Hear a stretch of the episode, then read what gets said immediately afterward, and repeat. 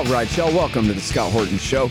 I'm the director of the Libertarian Institute, editorial director of antiwar.com, author of the book Fool's Errand Time to End the War in Afghanistan, and the brand new Enough Already Time to End the War on Terrorism. And I've recorded more than 5,500 interviews since 2003, almost all on foreign policy, and all available for you at scotthorton.org. You can sign up for the podcast feed there and the full interview archive is also available at youtube.com slash Scott Horton Show. All right, you guys. Once again, for the first time in a very long time, I have on the line Trevor Timm. He is the executive director of the Freedom of the Press Foundation, and they have the excellent URL freedom.press. Welcome back to the show. How you doing, Trevor? Thanks for having me back, Scott. It's good to be back. Yeah, man, good to have you here. And um, well, what a great site you guys have here. I've been trolling through it this morning. You got lots of great stuff, but of course, I want to talk with you all about Julian Assange. Who's Julian Assange, and why should anyone listening to this care about that?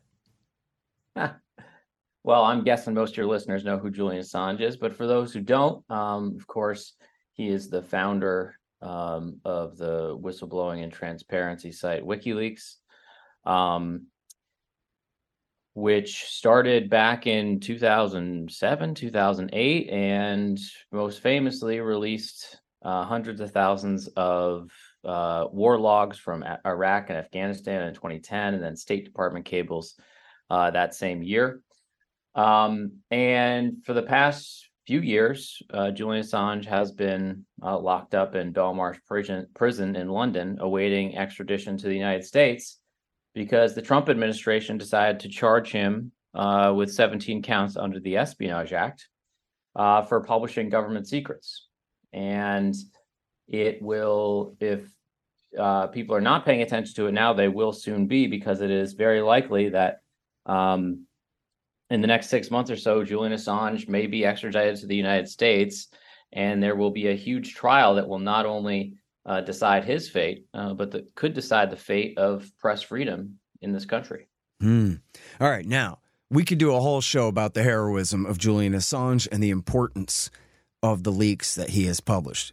But we've done that before. People are just going to have to check the record. But what's important here is what you just said about what it means for everybody else. What is the big deal that makes this case so important compared to the government picking on everybody, which they do all the time? Well, you know, I think it's first important to acknowledge that Julian Assange is a controversial figure, very controversial figure in the United States. There are a lot of people that uh, acknowledge and and uh, you know say that he's a hero. There are a lot of other people who think he is some sort of villain character uh, for the role that that WikiLeaks played in the 2016 election. Um, and you know, there's also Republicans that that hate him too. He is a, a a widely reviled person in D.C., which is part of the reason why the Justice Department probably thinks that they can get away with this case. So, you know, uh, as as a press freedom advocate, I have long been worried um, about the Espionage Act, the hundred year old law um, passed during World War One to go after um, dissenters and uh, anti war activists which is still somehow on the books and has never been ruled unconstitutional. Um, I've we've long been worried this could be used against reporters, reporters who go and talk to sources within the U.S. government that get so-called classified information, um, and then who publish it on the front pages of our nation's newspapers. Um, the worry has always been the government could use this this law uh, to put those journalists in jail. Um, so far, they never have. Uh, there's been a, a, bunch of close calls, um, but uh, they've never fully done so because they have partly been worried about the backlash, and partly they probably know deep down that it violates the First Amendment. Now, what they have here is this controversial figure who people argue over: is this person a journalist? Is uh, is is is he not a journalist? Um, and uh, the Trump administration, who of course has had had no qualms about um, protecting journalist rights or violating journalist rights, I should say, brought these charges where even the Obama administration wouldn't. And we have a situation now where the Biden administration is continuing uh, this case, which the the Trump administration first brought, Um, and we could end up with a situation where uh, essential acts like speaking with a source, um, asking the source for more information, receiving documents from a source, and publishing those documents actually becomes outlawed. That's the danger with this precedent that um, you know whether whether you think Julian Assange is is the best journalist in the world, the worst journalist in the world, or no journalist at all, what he was engaging in uh, were acts of journalism. Um, and uh, if those acts of journalism uh, uh, can be outlawed or ruled illegal um, by a jury and a judge, then those same acts of journalists journalism when you're at the New York Times and Washington Post can just as easily be be uh, outlawed as well. And so uh, that is the worry that essentially. Are you trying to talk me into it now? Or? I'd like to What'd see. I just like would like to see terrible things happen to the guys at the Post and the Times. And they're the, they're the worst. It's the other people I'm concerned about. But no, I hear you, and I'm just joshing around. Listen, um, uh, uh there's so many things I want to go over here uh, or ask you about here. So first of all, what in the world does the Espionage Act or the First Amendment have to do with this Australian? Right? How do either of these things apply to this guy? And then also, if I remember it right, and I do, Barack Obama prosecuted more leakers under the Espionage Act than every president from Woodrow Wilson through W. Bush that came before him. And so there must have been some real important reason, Trevor, that I'm trying to understand why Obama would not go so far as to go ahead and indict this guy who his government obviously hated so much. And then also, I guess, if you could address the fact that Donald Trump supposedly was this wild aberration. I mean, you listen to these people tell it, it was the Russians who installed him in power and everything anyway. So if Obama wouldn't indict him and this wild Tasmanian devil character who never belonged in the presidency at all, Donald Trump, was the one who indicted him, then why wouldn't Joe Biden and the Democrats just throw that right back out again? All good questions. Well, let's take them one at a time. We can start with Obama um, you're right. Obama prosecuted more whistleblowers than than all other present presidents combined, at least at the time. Donald Trump gave him a run for his money a few years later. Um, but still, it was a, a, betrayal of what Obama promised during his his initial campaign in 2018. Um, yet, still, um, all of the whistleblowers um, and sources of journalists that Obama prosecuted uh, were uh, quite distinct from Julian Assange because they were all government employees. They had all signed secrecy agreements.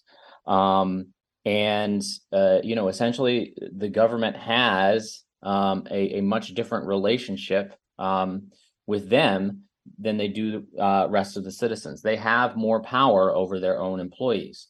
Now, that's not to say that Obama's prosecutions of, of, of all these whistleblowers wasn't horribly wrong. It was. Um, but the law treats them much differently.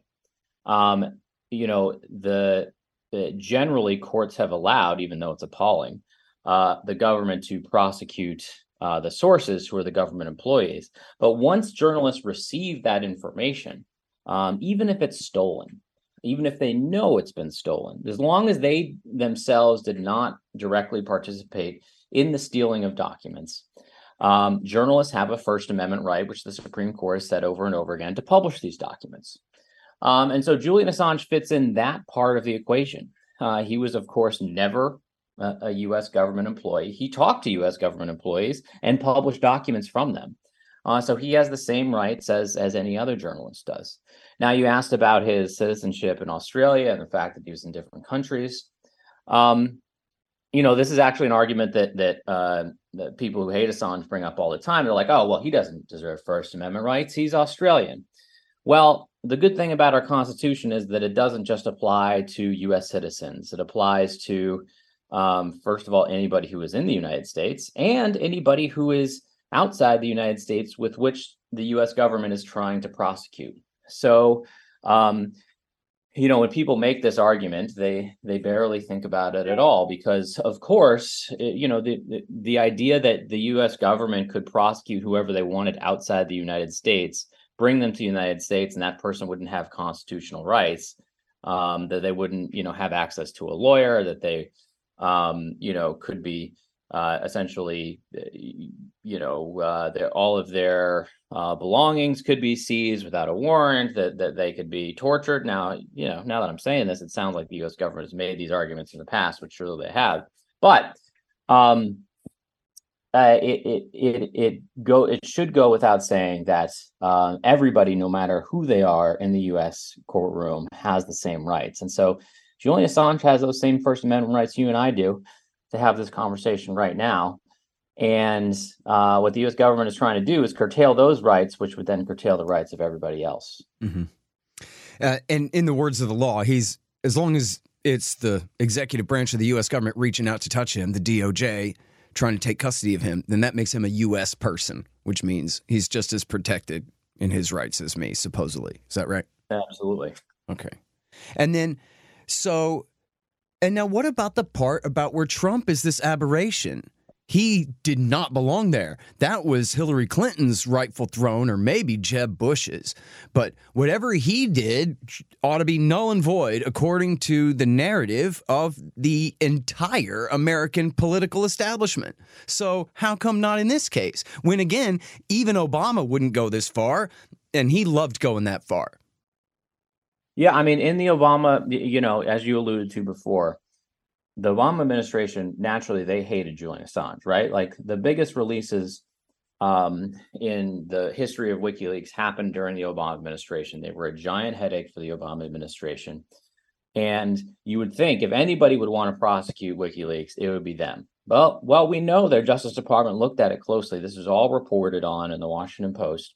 Their Justice Department looked at it closely, and there were lawyers within and even the attorney up until the attorney general said we can't prosecute WikiLeaks without violating the First Amendment. We can't prosecute WikiLeaks without making the New York Times or any other newspaper in the United States vulnerable to prosecution too. Um, and so they ultimately declined.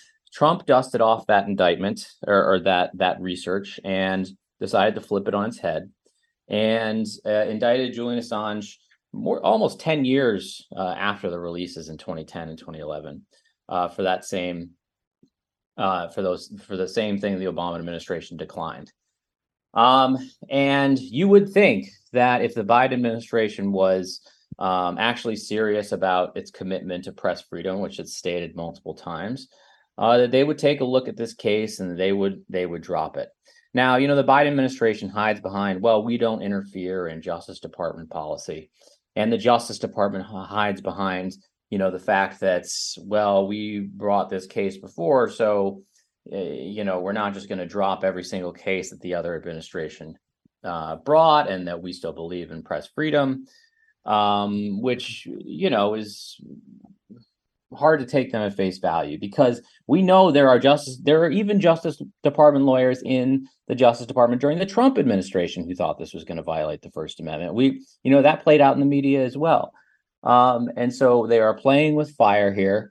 Um, you know, thankfully, the Biden administration, besides this glaring omission, has been relatively good on press freedom. You know, we haven't seen them really bring leak cases uh, like the previous two administrations. They've changed their guidelines to make it harder for the FBI to spy on journalists.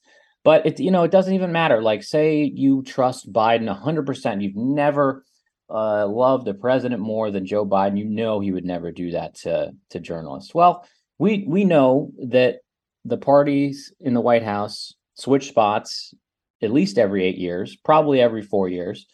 And Donald Trump, for example, who you know has made a career of saying journalists are the enemies of the people and that he wants them in jail. Well, you're just handing him uh, the keys, um, the, the the perfect way uh, to throw all the reporters that he doesn't like in jail, um, and then vice versa for the Democrats. So, you know, this is a monumental mistake that could have ramifications for years and decades to come if it actually goes through.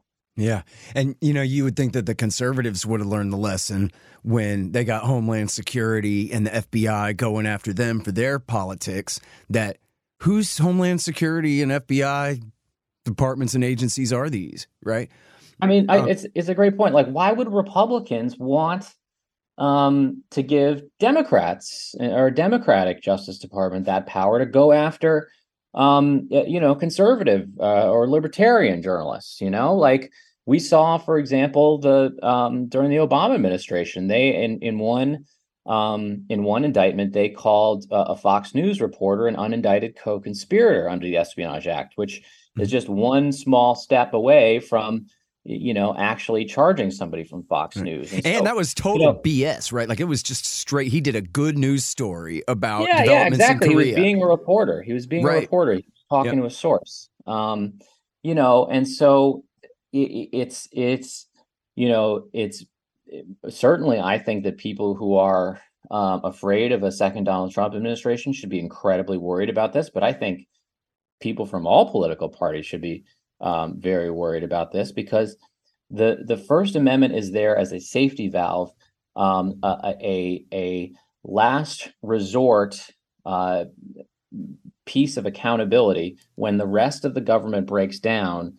Um, we can still have uh, private citizens who can expose these secrets, and uh, if that is is destroyed, um, then you know whether you are on the right or on the left or anywhere in between, um, our our way of of communicating and holding our government accountable is also destroyed. Mm-hmm. Hang on just one second. Hey y'all, the audiobook of my book Enough Already: Time to End the War on Terrorism is finally done. Yes, of course, read by me. It's available at Audible, Amazon, Apple Books and soon on Google Play and whatever other options there are out there. It's my history of America's war on terrorism from 1979 through today. Give it a listen and see if you agree. It's time to just come home. Enough already. Time to end the war on terrorism. The audiobook. Hey guys, I've had a lot of great webmasters over the years, but the team at expanddesigns.com have by far been the most competent and reliable. Harley Abbott and his team have made great sites for the show and the Institute, and they keep them running well, suggesting and making improvements all along. Make a deal with expanddesigns.com for your new business or news site. They will take care of you. Use the promo code SCOTT and save $500. That's expanddesigns.com. Man, I wish I was in school so I could drop out and sign up for Tom Woods' Liberty Classroom instead. Tom has done such a great job on putting together a classical curriculum for everyone from junior high schoolers on up through the postgraduate level. And it's all very reasonably priced. Just make sure you click through from the link in the right margin at scotthorton.org. Tom Woods' Liberty Classroom. Real history, real economics, real education. Hey, so tell me this. Before, I guess, you know, it was, they've had them, you know, a few of them here and there. There's Ellsberg, of course, and and a couple others. But before the modern era of, you know, the terror wars, W. Bush and Obama especially, how do they handle leakers? Because it seems like espionage, I mean, that means spying on behalf of an enemy. There must be other laws that they can use against these people when they leak to reporters in violation of their secrecy agreement. Is there some kind of substantive reason I should understand why they're using the Espionage Act? Never even mind against Assange here, but even let's say against Drake or any of these other guys who were government employees and leaked to the media. Thomas Tamm or one of those guys. It, it, it's a great question. Um, you know, I think partly they're using the Espionage Act because it's this incredibly broad law, and it really ties the the defendants' hands behind their back. Like you know, we talk about fair trials in the United States. I mean, it just makes the trial totally unfair. So, for example, say you were a whistleblower who saw the government uh, engaged in blatantly illegal conduct, and you go to a journalist and and you um, give them the information and they publish it. The government can prosecute you, and they could say you are not allowed to tell the jury your motive uh, for leaking this information. So you couldn't tell the jury that, oh, I saw the government doing something illegal and I wanted to, I was being a patriot and uh, I wanted to to make sure that they were held accountable. That would be ruled inadmissible. Um, the only thing that matters is if you leaked it to them. It doesn't matter why. Um, and so this, you know, basically destroys the defense of all of these whistleblowers because you know they would like to admit that they actually did this, um, but they would like to tell the jury why. Um, and you know, we have a situation um, where you know the government doesn't actually need to prosecute these these leakers and these whistleblowers to uh, you know uphold secrecy. I mean, just think about uh, how they've done it in the past. You're right. Before Ellsberg and even after, decades after Ellsberg, there was no prosecutions under the Espionage Act um, because they can easily punish people by firing them, by ruining their careers. Um, uh, even you know, getting investigated ends up costing um, uh, these government employees well, but so are there legal costs. Are You there know, other laws? All sorts of Are there other laws though lesser than the Espionage Act that they were previously prosecuted under? Not really. There, there was, there's never been a. Um, there's very specific laws. So if we're talking about communications intelligence or we're talking about nuclear secrets, Mhm. um, there's very specific laws around uh, that kind of information. But basically, they like using the Espionage Act because it's this catch-all um, that allows them to essentially do whatever they want. Um, there are there are a couple statutes that like theft of government information and things like that um, that they could potentially use and have you know occasionally used um, in the past along with the Espionage Act.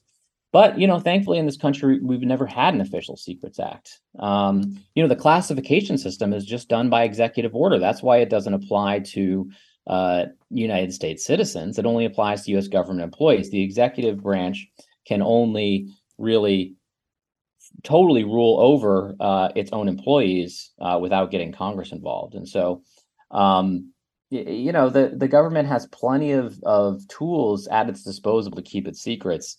Um, it shouldn't have to, you know, declare its its employees spies um, to do so. Yeah. All right. Now, so I know you're a lawyer and good at this stuff, and there's a couple superseding indictments or one indictment and a superseding one. And somebody listening to this is going to say, but listen, the New York Times test does not apply here because Assange went further than an investigative journalist does. He helped Manning hack DoD computers and get those files. And so that makes him a stealer and a leaker, not just a leaky and a publisher. And so everything you just said is null and void. What about that? Well, it's a great question because this is what this is kind of the magic trick or the sleight of hand that DOJ has tried to do. In their press release, they say, "Oh, Julian Assange is a hacker, not a journalist." So when you look at the indictment closely, there are 18 charges in the indictment. 17 of them are Espionage Act related, and one of them is is this sort of conspiracy to hack or conspiracy to commit computer intrusion charge. Um, so all of the actions uh, that are uh, that are involved in this the 17 Espionage Act charges have nothing to do with hacking. So all of the documents that Julian Assange got from Chelsea Manning, uh, the U.S. government doesn't even allege that that he uh, hacked at all. Um, those are all documents that Chelsea got herself that she gave uh, Julian under her own free will, um, and they had conversations about them. Um, only after the fact, uh, there was this one incident, like after Julian had already gotten all the documents, where they had discussed trying to help Chelsea mask her identity um, uh, by gaining access to the doc, the, the same type of documents um, in a different realm. There's also like a whole, they try to throw a whole bunch of stuff against the wall involving other incidents that have nothing to do with this case, um, uh, involving an FBI informant. Um, but that's neither here nor there. Like the, I think the hacking charge is weird and it's weak. Um, it wouldn't necessarily imperil journalism. Um, but these 17 other charges have zero to do with any sort of ha- hacking allegations at all. Um, and the U.S. government is essentially trying to take that one um, uh, conspiracy to hack charge and mask uh, all these other charges with it. And then, if I understand it right, even from the information in the indictment, it's clear, or maybe not just from the indictment itself, but from journalism and the rest of information out there about this, that in fact, uh, whatever testimony, I guess, that he didn't hack anything at all, right? He tried to give Manning, uh, tried to, I forgot exactly what it was. Maybe you remember the details better, but it was nothing like, you know, let me crack that password for you so you can steal more data from me or anything like that would have been sort of the accusation. But the facts Right, and- really are nothing the- like that, right? They had they they had a single conversation about this which again happened after uh, Chelsea Manning had already given WikiLeaks uh, everything, and they had already had all their conversations, and nothing actually came of it. Mm-hmm. Um, so all none of those documents that, the WikiLeaks published uh, were were taken by hacking involving WikiLeaks at all, even the U.S. government. And then, Trevor, in that conversation, is that what they were talking about? How to get more data, or I thought it was more about it was you know it Manning's tracks. Hard to tell. It was very vague. You know, it, it, basically, it seemed like Chelsea wanted to hide her tracks because she didn't want people to catch her, uh-huh. um, and so she was trying to figure out, oh, can I log in through another name and hide my hide my identity and uh, you know, they allege that Julian or somebody at WikiLeaks uh-huh. uh, offered to help with this, but then you know nothing ever came of it. Right. I mean, so that's huge, right there, right? That all this was was a theoretical discussion of some OPSEC that they never did, and the government doesn't even know who was on the WikiLeaks side of the chat. Right. Great indictment, guys.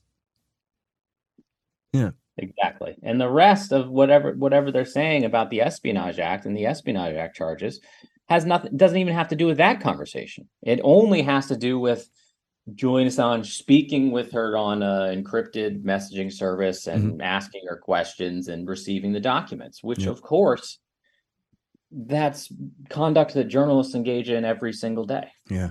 All right. Now, Trevor, look, um, you know, this show is mostly about bad things the U.S. government does elsewhere in the world, of course. But one thing that America has been very good on, just because they have to, because Madison made it this way, is freedom of speech.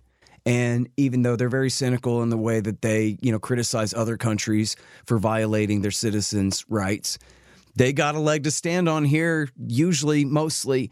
And I read in this piece that you have up at your site here. I'm sorry, let me say the guy's name. Um, Seth Stern wrote this piece here, and he mentions how one, we can't really say anything, or everybody just laughs when America criticizes the Russians for kidnapping this Wall Street Journal reporter, which I don't know the facts of the case, but they're not going to use a Wall Street Journal reporter as a NOC. You know, that's, you know, a, a non official cover spy over there. They're not going to do that. That just sounds wrong. But the Americans can't really say much about it. And then I think he says in here that the Chinese are even citing America's prosecution of Assange to say, see, it's okay if we do it too. Even the Americans do it. Yeah, it is just totally hypocritical when we're going around.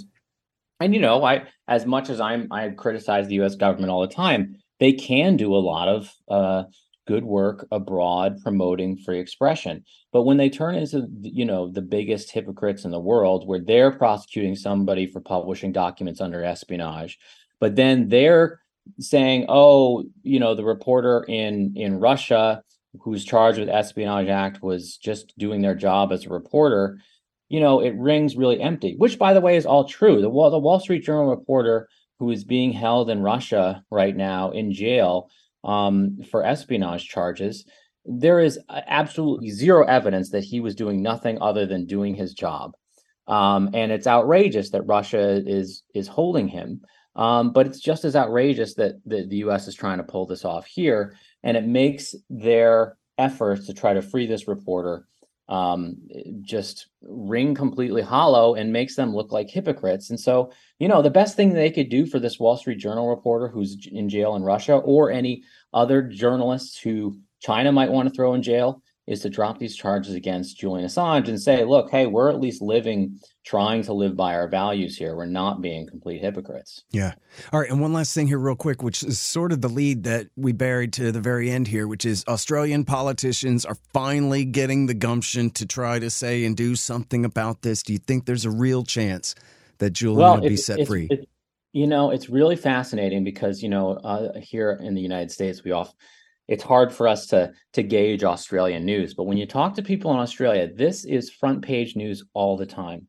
Um, and you'll notice when you look at the, the, the political parties of the politicians that have come over here this week, it's every major political party in Australia. So it's not just like the Green Party or the um, uh, the far right party. Um, it is uh, the Labor Party, uh, the mainstream Conservative Party, um, across the political spectrum. It's because Australians are basically united. I saw one poll that was like 88% of Australians believe that uh, Julian Assange uh, needs to come back to Australia and they, the U.S. needs to drop the charges.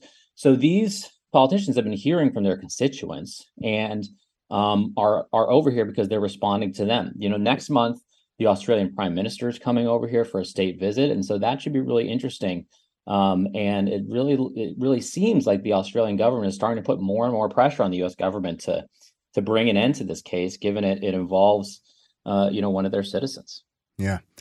All right, man, you're great. Thanks so much for your time on the show again, Trevor. It's great to talk to you. Yeah, thanks for having me, Scott. Talk to you soon. All right, you guys, that's Trevor Timm. He is the executive director of the Freedom of the Press Foundation. Their website is freedom.press. And check out this great piece by Seth Stern over there. Prosecuting Assange threatens press freedom. U.S. officials should not need the Australians to explain that to them. The Scott Horton Show, Anti War Radio, can be heard on KPFK 90.7 FM in LA, APSradio.com, antiwar.com, scotthorton.org, and libertarianinstitute.org.